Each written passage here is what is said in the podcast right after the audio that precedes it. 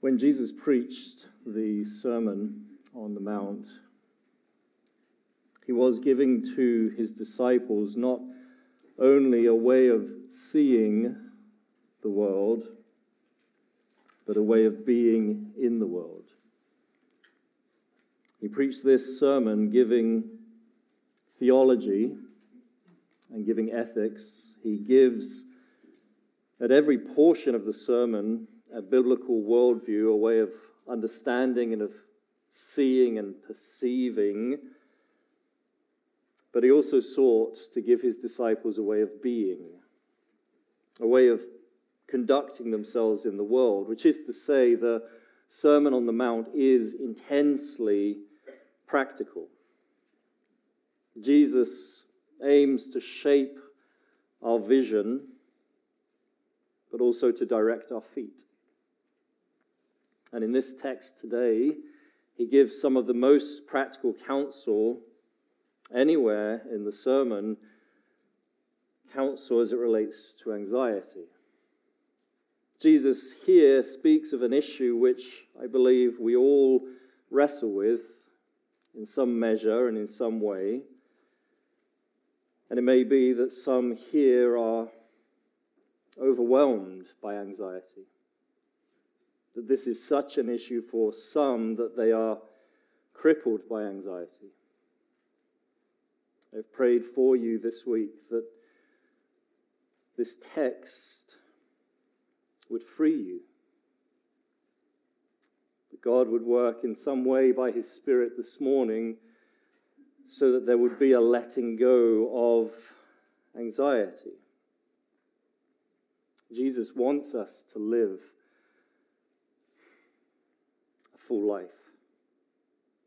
He wants us to live and to flourish and to enjoy all the good things that God has given to us. And so, three times in this text, he says, Do not be anxious, understanding the crippling power of anxiety.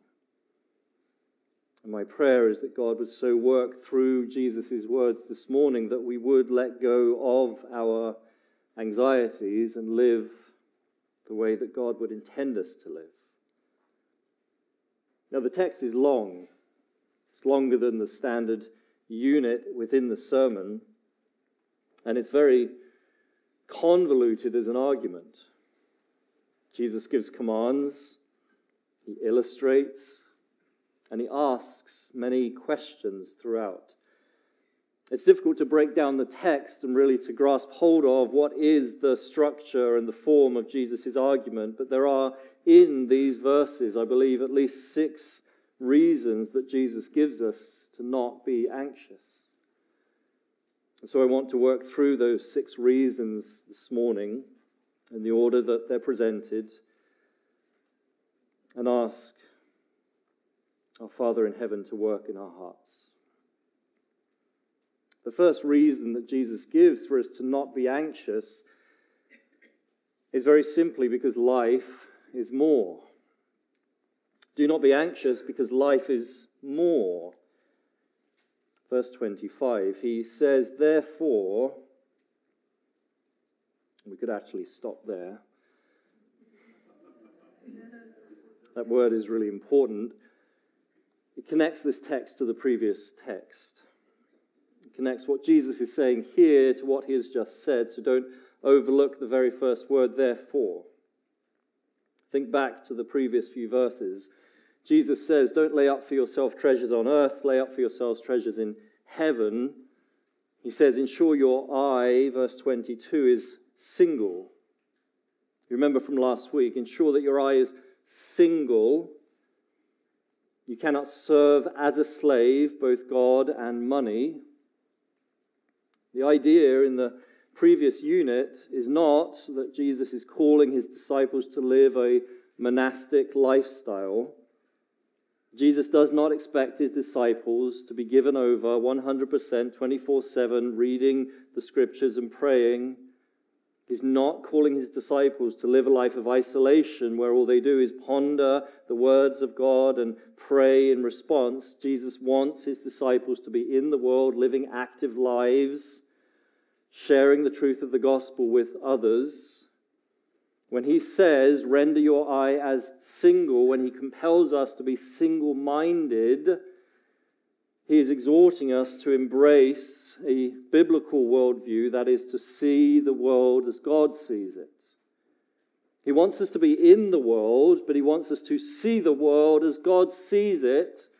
That is to say, he wants us to have the same priorities that God has. You cannot serve as a slave God and money. To try to serve as a slave both God and money is to place a priority on money or material things that God does not place on money and material things. You are seeing the world improperly. The previous unit called the disciples of the Lord Jesus to be single minded, that is, to develop a way of seeing and thinking and living that is in accordance with how God sees and thinks and lives. Therefore, do not be anxious. So you understand the connection. If we don't heed Jesus' words in verse 19 through 24, if our eye is not single, if our mind is not single minded, if we have not developed a way of thinking that mirrors God's way of thinking, then it gives rise to anxiety. We've placed on certain aspects of our lives a prioritization, a, a weight, a value that God does not place on them. We see the world in a distorted manner. And so Jesus naturally then addresses the issue of anxiety. You need to be single minded. You need to have a mind that reflects God's mind. Think about the world He does, and that is what frees you from anxiety. As a footnote, it is one of your foremost responsibilities as a Christian to develop a biblical worldview. One of your foremost responsibilities as a Christian is to be ever studying, working, thinking, so as to train your mind and your heart to be in tune with the priorities that you find in Scripture. Jesus says, Do not be anxious about your life, what you will eat, drink, or your body what you will put on, he uses the example of food and clothing, which would have been very real to his hearers on the mountain that day. First century agrarian society, it would be very real to them if there had been a flood or a drought. Now, the father of the home is wondering truly, how will I feed my family in the months to come? That's a real issue for Jesus' hearers. And certainly, it may not be that you feel that particular example as a source of anxiety in your life, but Jesus allows and, in fact, teaches that anxiety can come in through any means. The food and the clothing is but two examples. Notice his use in verse 25 of the words life and body. Do not be anxious about your life, which pertains to your spiritual existence, the word used there, or your body, which speaks about your physical body matter. That change in terminology is intentional. What Jesus creates there is what we call a merism. A merism is where you invoke two ideas that are not synonymous, they're not the same, and by bringing them both into view, the implication is everything in between. So if I said to you, God will be praised on the mountaintops and God will be praised in the valleys, I picked two different locations, one of great height and one very, very low down, and the implication is God will be praised everywhere. That's the merism, and Jesus uses these two examples, speaking about the life, the spiritual, and the body, the physical, to say anything. There should be no cause for anxiety, or to put it negatively, anxiety can come into your life through any avenue. Many years ago, I struggled with anxiety specifically as it related to environments where I knew there would be many people. long before I had decided to pursue vocational ministry. I'm an introvert by nature. And journeying to church on a Sunday would be an anxious time. I would go out to the prayer meeting in the middle of the week, and it would be an anxious time of the week for me.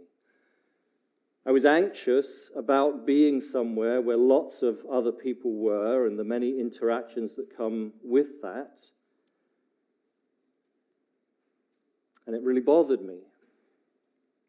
As this kept going on and on, it really bothered me because I thought to myself, I don't want this to deprive me an enjoyment of church. I don't want anxiety to stop me enjoying the things of the Lord. I don't want anxiety to stop me enjoying God's people. Or, you might say, my thought was life is more than this. There is more to life than this. I was, as it were, seeing life out of proportion. I was placing an undue weight on that set of circumstances, a weight that God was not placing on it. I was not single minded. I had not come joyfully under his reign, and it was not informing me of how to think about interactions with others. I was seeing the world out of proportion. So I prayed that God would take this away and that He would help me to think about church and the midweek prayer meeting as He thinks about it. You see, the solution that Jesus infers here in verse 25 is not to consider food and drink and clothing as of zero importance. The antidote to anxiety is not to attribute zero value to the things around us. Jesus would say it's important that you feed yourself, but rather that you see these things in accordance with the plan that God has laid out in His Word. That food and clothing and drink and places with lots of people would fit into properly the priorities that God gives through His Word. If you were to read through Genesis to Revelation, you would never conclude that food is the central concern of God. It's important, but it fits into a much bigger picture, and what Jesus commends us to do is to recalibrate, is to understand that which would cause us anxiety within its proper place. Now, to recalibrate is, in a sense, very easy. It is to situate your life in this book, to pray that God would teach you what His priorities are. And you'll see that all of the earthly things that cause us anxiety are of importance to Him. He cares for your health, and He cares that you provide, and He cares for your family and your relationships, but none of those are of utmost importance. If you situate your life in this book, what you will see is that God's utmost concern as it relates to you is that your sins have been dealt with. If you situate yourself in this book, you will learn that God's utmost concern for you is that you are in a right relationship with Him. God's utmost concern for you is that you would be in eternity in a right relationship, enjoying Him and His Son forever. They are the priorities that His Word lays out. And the wonderful news today is that if you are a Christian, then your sins have been dealt with. You are at peace with God, and you will indeed be in eternity forever with Him. So do not be anxious, because life is more. Second reason do not be anxious, because your Father has a plan verse 26, Jesus says, Look at the birds of the air.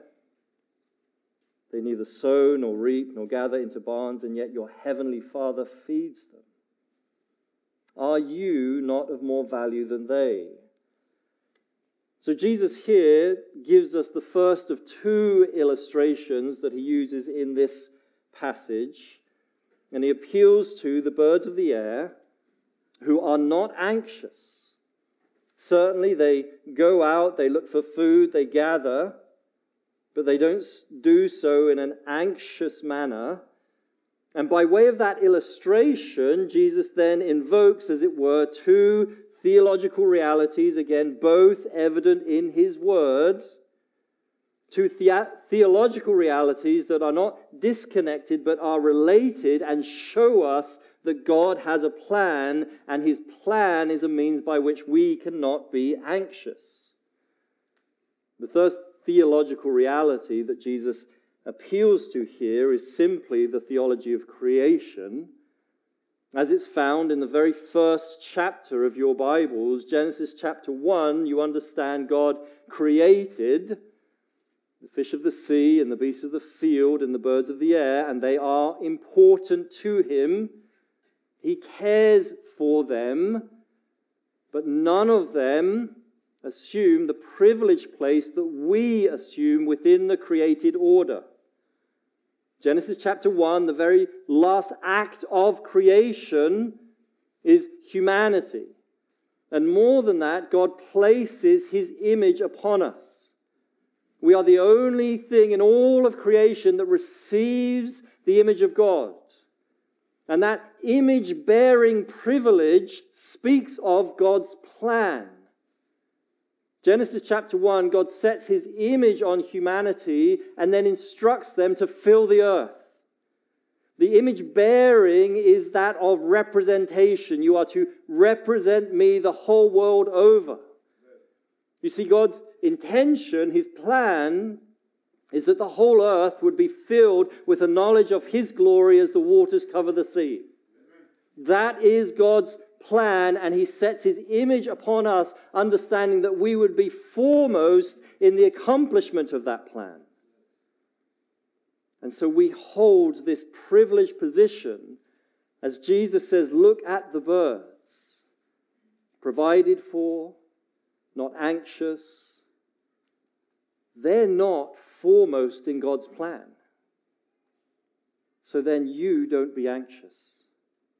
Acknowledge the place that you hold in His glorious plan and do not be anxious. But there is a second theological truth that is invoked in this illustration. Notice the language that Jesus uses as He references God.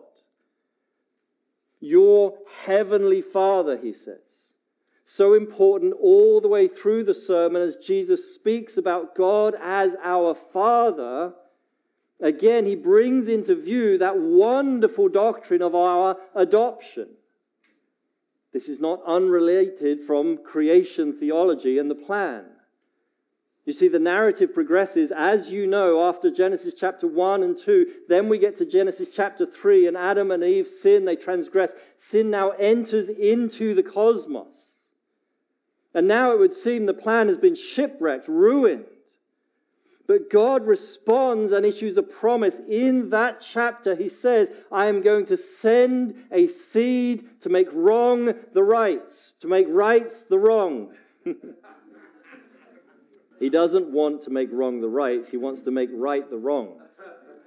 And the seed will. The seed will come. His name is Jesus. And he will live perfectly he will do what Adam failed to do, and then ultimately he will die on a cross. And his blood has a value.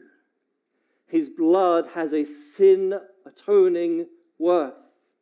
So that all that would look upon Christ and find him to be a sufficient Savior, he who can pay for our sins, if you behold Christ in that manner, your sins will be dealt with. And now you are called a child of God, such that you can appeal to God as your heavenly Father. And it is through that sin atoning worth on the cross that now the plan keeps moving forward. You see, the two are not unrelated. We have this creation theology in Genesis 1, where we understand God put his image on us and said, I want the whole earth to be full of my glory. Go, fill the earth. And then we have the cross of Jesus Christ, which is a response to the sin of humanity. And God is saying, through him, I will make sure the plan is accomplished. And so, as you are brought into that plan and you call yourself a child of God, as God calls you, understand again you are foremost in the plan. Amen.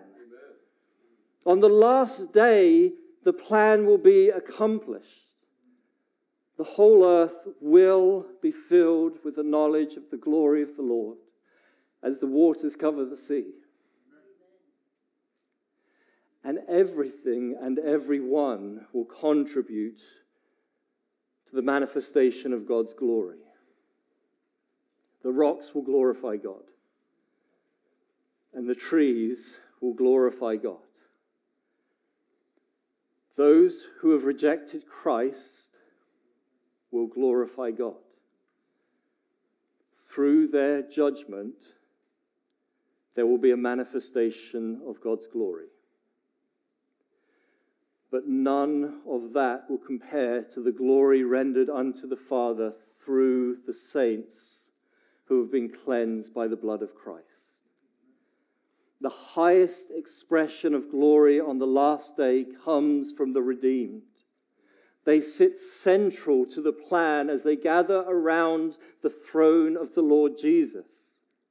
And so when Jesus himself gives this very brief illustration to look at the birds of the air and to consider your heavenly Father, there is so much for you to meditate upon and to take in. And he wants you to realize that God has a plan. And as you bring your thoughts in line with his plan, it is to be an antidote to your anxiety. If I had asked you this morning when you walked in, does God have a plan? You would say, Of course he does. If I had said to you, Will he accomplish his plan? Now you would laugh at me. Of course he will. And so you readily embrace those two realities. Perhaps the one step missing that you have not factored into your heart and your mind and your thinking is the centrality that Christians have in that plan. He sent his son for you.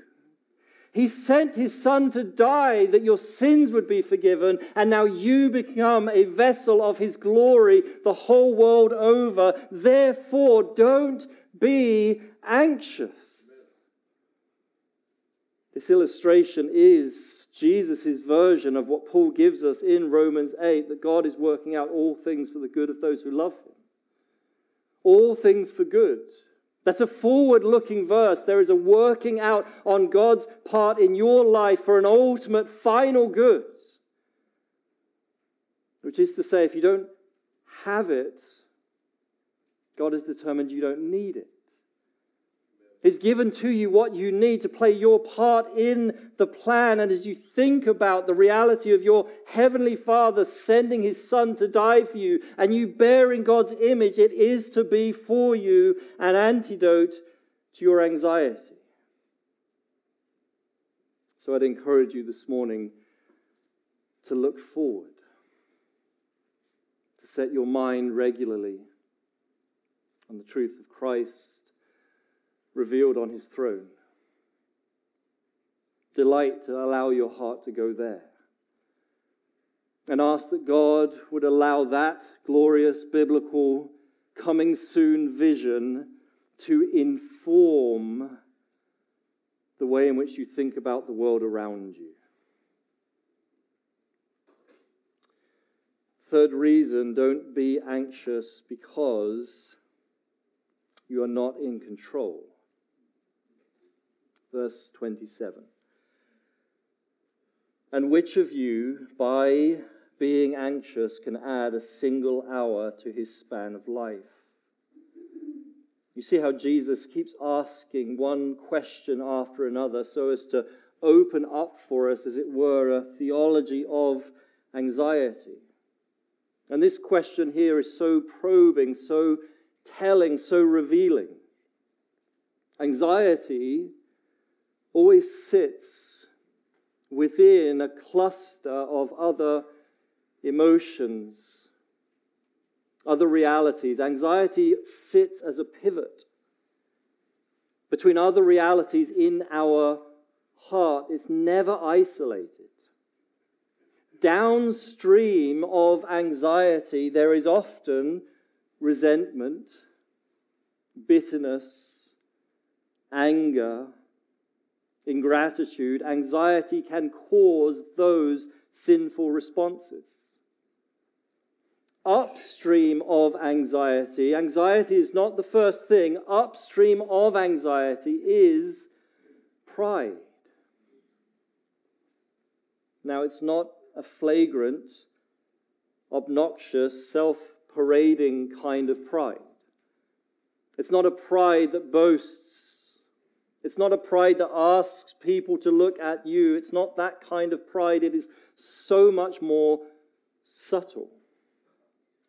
It is a pride that exists somewhere in your heart whereby you are trying to assume a responsibility that is not yours. It's a pride that is born out through a desire for control. It's a pride that reveals itself in you trying to control that which is out with your control. Some years ago, we had some issues, health issues, with one of our kids. He was very young and had this recurring problem that was causing us anxiety. We spoke to doctors about it, and they all said there really is nothing we can do for this. It will pass within time, and so you just need to allow him to grow, and it will be fine. But the issues were real. They were so real that one day he had an episode and we thought we had lost him. And I think back to that time, what would Jesus have said to us? He wouldn't say, the life of your child is unimportant.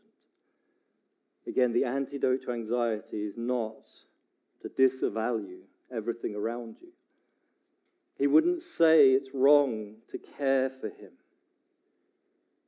But he would say it is not your job to add a single day to his life. He would say you're trying to control something that is out with your control. You didn't choose to give him these issues. I did. You can't determine when they leave him. I will. And it is the same with every form of anxiety.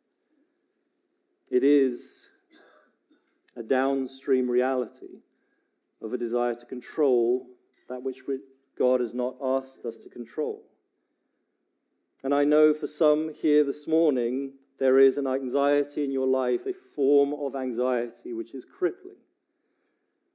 You feel paralyzed by it. And I know it's hard to hear that there is a pride giving rise to that. You think, I'm not choosing to be like this not choosing this anxiety. I don't delight in it. But the reality is, at some level, when we are anxious, we are trying to do that which God does not expect us to do. And that is why to deal with anxiety demands a humbling of our hearts. Peter writes about this in his first epistle, chapter 5 of 1 Peter. He says, Cast your anxieties on Him because He cares for you. And we love to go to that verse and we print it on our fridge magnets and we put it on our greeting cards. Don't divorce it from its context. Don't divorce it from its context. Prior to that encouraging verse is Peter's exhortation to humble yourself. Humble yourself, Peter says, so that at the right time God will exalt you speaking about the final day of glorification. Humble yourself now. Eventually, he will exalt you. And then he says, Cast your anxieties upon him because he cares for you. You see the relationship that God's word gives to us between humility and anxiety. You humble yourself, understanding who you are, who you are not what God has asked you to do and what He has not asked you to do. Humble yourself, and with everything that is not yours, you cast it upon the Father. This is not mine to control. I can't control this. It is yours. And you give it to Him so that you would not be anxious. And in reality, there really are very, very, very few things that we can control. We can't control our circumstances, we can't control other people's behavior. What the Word of God does ask us to control is our response to our circumstances. Do not be anxious because you're not in control. Fourth reason do not be anxious because God is wise. Verses 28 and 29, Jesus gives his second illustration. He says, Why are you anxious about clothing? Consider the lilies of the field, how they grow. They neither toil nor spin. Yet I tell you, even Solomon in all his glory was not arrayed like one of these. But if God so clothes the grass of the field, which today is alive and tomorrow it's thrown into the oven, will he not much more clothe you, O you of little faith? It sits very much parallel to the first example it employs that same logic of the lesser to the greater. He's appealing to the, the flowers in the field and he says, Look how wonderful they are, and yet their, their time is fleeting, it's passing. You are not, and God values you so much more. It's a very similar example, but notice the phrase that Jesus adds onto the end of this to conclude his thought, O you of little faith. It's so instructive. There are three other times when Jesus uses this phrase within Matthew's gospel. The next time is in chapter 8 when the disciples are caught up in a storm on a boat. They believe themselves to be perishing, and Jesus rebukes them, You little, you of little faith. In chapter 14, they're in a boat again, and now Peter walks on water, at least for a time, and then he starts to sink and Fearing that he would drown, Jesus rebukes him, You of little faith. In chapter 16, the disciples have no bread to eat. And Jesus rebukes them and says, You of little faith. Outside of the Bible, this same phrase is used with reference to the Old Testament Israelites, specifically when they chose to gather food on the Sabbath. They didn't adhere to God's plan. They went to gather food, not trusting that He would indeed provide, and so they're rendered as those who are of little faith. The common point amongst all of the uses is that these are folks who fail to trust in God's plan. The disciples were failing to trust in God's plan. The Israelites failed to trust in God's plan.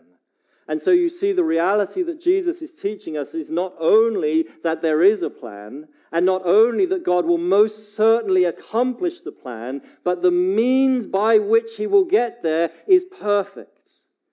There is a plan and God will accomplish it. And know this the means by which he will get us to the last day is absolutely perfect. It is an exhortation to trust in God's wisdom. It's the same logic that we read of this morning in Isaiah 40. Such a wonderful chapter, not least because of those opening words when God Himself says to the Israelites, Comfort, comfort my people. Your warfare is ended, your iniquities have been paid for. It was an announcement that Isaiah made that they would be coming back from exile. And perhaps understandably, they might say, How can we be certain of this comfort? We've just spent all these years in exile. We're away from our promised land. The temple itself has been destroyed. How can we now be certain of this comfort, which is exactly why, for the rest of the chapter, God unpacks his inscrutable and unsearchable wisdom?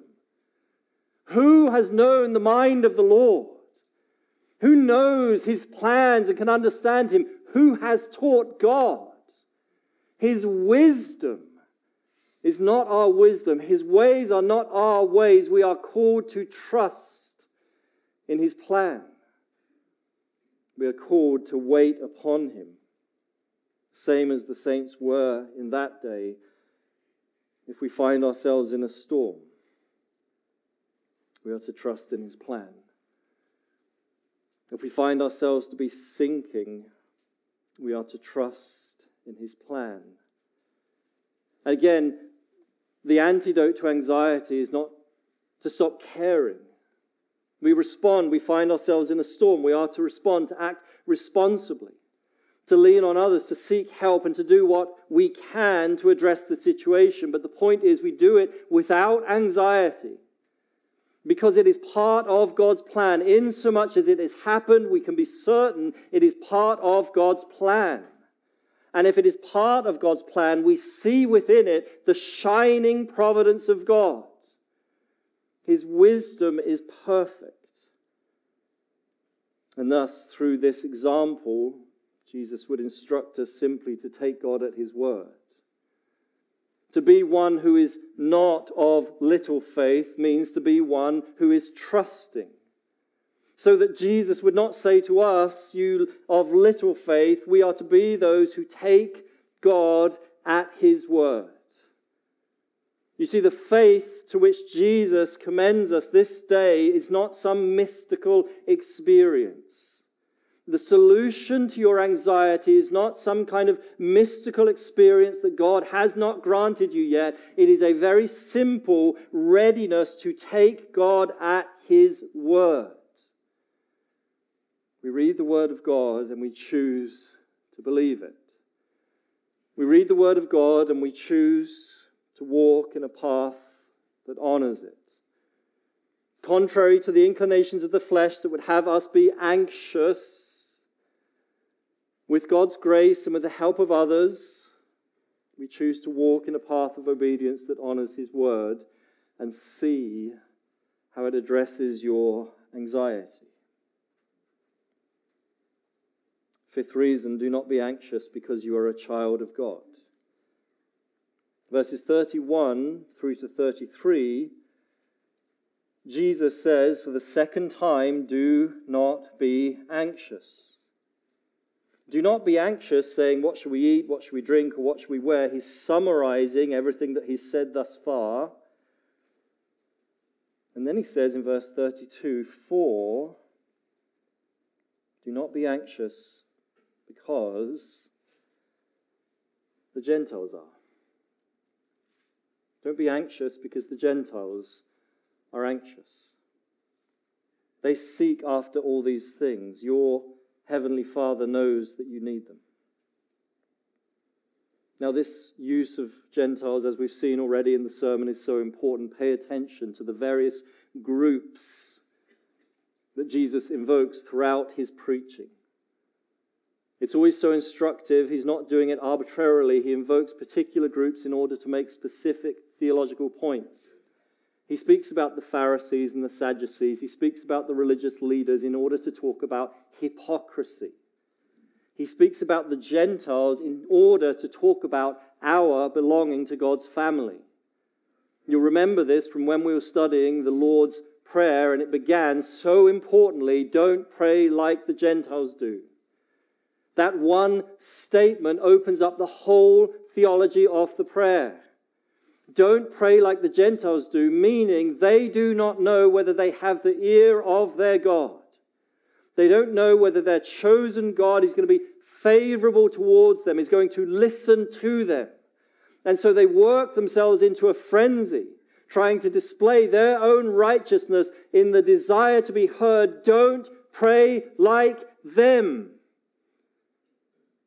You're a child of God. You have access to your Father whenever you choose to come to Him. Not because of anything you've done that day, but because of the blood of Christ. You have access to Jesus, to God the Father, because of the blood of Christ. Same theology in view here.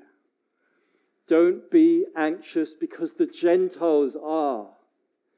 They can't appeal to their God with certainty and security and confidence, nor can they have any certainty that their fears and anxieties will be dealt with.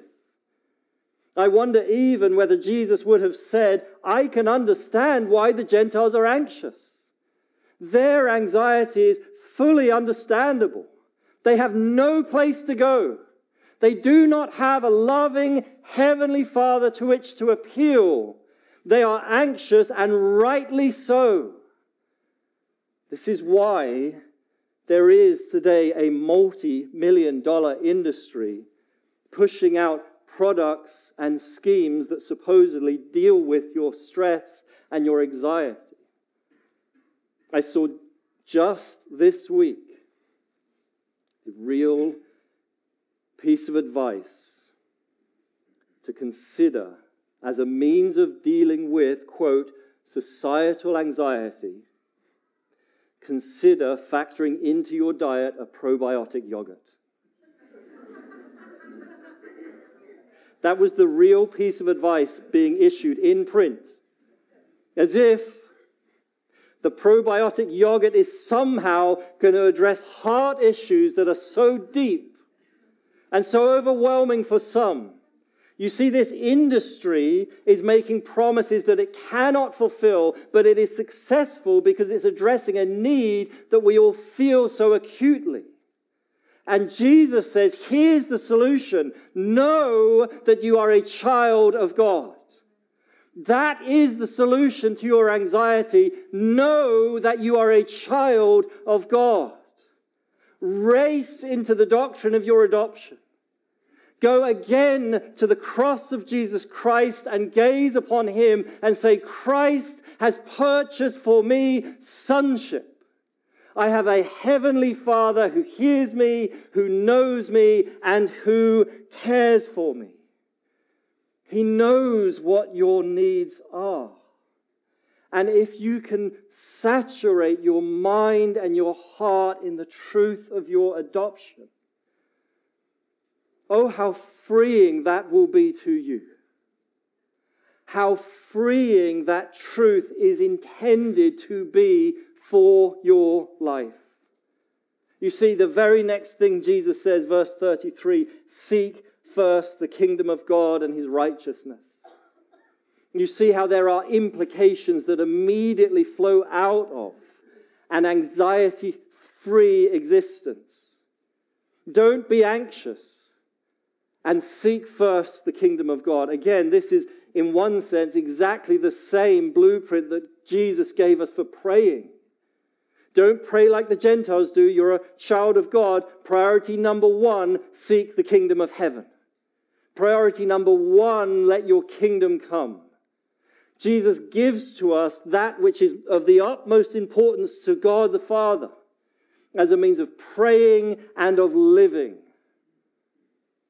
I wonder if you've ever thought about the Lord's Prayer as a means to tackling your anxiety. I think Jesus gives that to us, at least in part for that very reason. It is to be a great comforting prayer. There are echoes of it here in verse 32 as he speaks about anxiety. Pray the Lord's Prayer. And you say, but I come to that prayer and I'm so overwhelmed by anxiety, and I can't honestly say that my priorities are in line with God's priorities as they're shown in this prayer. Pray the prayer. Pray that prayer and allow the words of Scripture to instruct, to inform, and to lead your heart in proper thinking. Don't wait until your heart is right there with Jesus' priorities and say, Now I can pray this prayer. Pray it now. Amidst all of your anxious thoughts, pray that prayer and allow the words of Scripture to lead your heart in right thinking. And then all these things will be added to you. Well, those are a difficult few words that Jesus decided to add on the end there. What does that mean? All these things will be added to you. It doesn't mean that you'll receive everything that you desire if somehow you're able to prioritize the kingdom and God's righteousness first, then everything that you've ever desired will be given to you. It doesn't mean that. To form a theology on any doctrine, you need to step back and consider what all of Scripture has to say about it as we think about the truth of God's providence, brought into view here in the second part of verse 33. All these things will be added to you, God's providence. If you want to form a theology of God's providence, you can't just camp out here. You need to step back and examine what all of Scripture says. So it doesn't mean that you'll be given everything you've ever desired, but the context is so key. Jesus wants us to be single minded. He wants us to think and to live and to breathe in accordance with the way that God thinks. Our priorities are to match His, our desires are to match His. He wants us to submit joyfully to the plan that God has put in place. And with that context established, Jesus, when he says all these things will be added to you, is teaching us you will be given exactly what you need in order to fulfill your part in the plan as God has determined it. God has determined how you will contribute to the progression of redemptive history. He has determined what is your gifting and how you will serve the church, and He will give you everything you need to fulfill your God ordained position perfectly. He will add to you everything you need to fulfill your part in the plan if you but would but first seek the kingdom of God and His righteousness. Don't be anxious because you're a child of God. Finally, number six, do not be anxious because there is work to do. Verse 34 Jesus says for a third time, Do not be anxious. Jesus is for you, He's not against you. If you're carrying a burden of anxiety this morning in any area of your life, that doesn't please Jesus, and He wants more than you do for you to be free of it. Three times He says, Don't be anxious. The third time, He brings into view an argument centered around time. Do not be anxious about tomorrow, for tomorrow will be anxious for itself. There is a difference between anxiety, and fear. Fear, most ordinarily, is a response to a real objective reality in the present. Fear, sometimes misplaced, inappropriate, unreasonable, sometimes not, is usually a response to that which is right before us, an objective reality. Anxiety is always forward oriented. Anxiety is always speculative. Anxiety is always casting forward to the next thing which has not yet become a reality, and it is pondering what might come to pass. And so, sadly, our anxieties are often born out of that which is unreasonable. It's unreasonable that things would play out in this particular way, and yet I'm going to fixate on that small possibility and allow it to eat me up from the inside. Anxiety is forward looking, it is speculative, and it can cause you to be highly inefficient, unproductive, even paralyze you. Because it takes your eyes off of the thing which is right before you. It stops you considering that which is truly right before you, which is a reality, and in some way you have a responsibility towards it. You are no longer focusing on that as God would intend, but you are allowing your mind to project forward in a speculative manner and be consumed about what might be. And Jesus says, don't do that. Don't be anxious about tomorrow. Stop your mind going there. Tomorrow is going to take care of itself. But then there is this implied command in the very last thing he says sufficient for the day is its own trouble. It's not sufficient for the day is its own anxieties but sufficient for the day is its own troubles, its own affairs, its own labors, meaning there are things to focus on and be concerned about and give your attention to. In a way that fully trusts God and acknowledges His providence and His plan, there are real things that God sets before you that He desires for you to give your attention to. It is sufficient for the day, its own troubles. Now go out and work.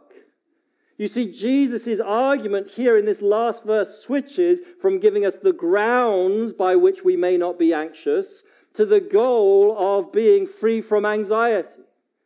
Up until now, he keeps laying a theological framework, a foundation, and we can ponder it and take it in, and by God's grace, we can be free from anxiety. And then his last comment, he transitions to say, There's a reason you should do this. There's a reason that you should be serious about tackling your anxiety because there is work to do. There is labor that has been set before you for the good of the gospel and for the glory of Christ, and God desires that you would be much about His work. He has saved you so as to serve, and Jesus says, Now stop being anxious about tomorrow and get on with the task at hand. At the very end of this gospel, Jesus will commission his disciples to go out unto all the nations, to teach that which he has taught them, to baptize in the name of the Father, the Son, and the Holy Spirit, to build the church. That is the great task that sits before everyone this morning who is found in Christ. And to think that you would not be about that labor, that glorious commission, because somewhere in your life you've allowed anxiety to rise up and paralyze you. Jesus would not have that. He desires that you are free from anxiety, not merely that because there is more to life, though there is not merely because he wants you to flourish, though he does. Not merely because he desires for you more joy than you yourself desire, though he does, but because there is work to be done. There is a labor that has been set before us, and he does not want for anxiety to hold us back. So do not be anxious. Don't be anxious because life is more. Don't be anxious because your Father has a plan. Don't be anxious. You're not in control. Don't be anxious because God is wise. Don't be anxious because you're a child of God. Don't be anxious because there's work to do. Would you pray with me in closing? Father, I pray this morning that we would be free from anxiety. You know our hearts. You know what we bring here. You know the burdens that we carry. Would there be a letting go of anxiety this morning? Father, I pray that there is something that I have said, something in this text that ministers to those who are paralyzed by anxiety. You know our hearts better than we do. Holy Spirit, minister to us that we would not be anxious, that we would live the life that you desire us to live, flourishing, joy filled, laboring for the fame of Christ. May we not be anxious. In Jesus' name.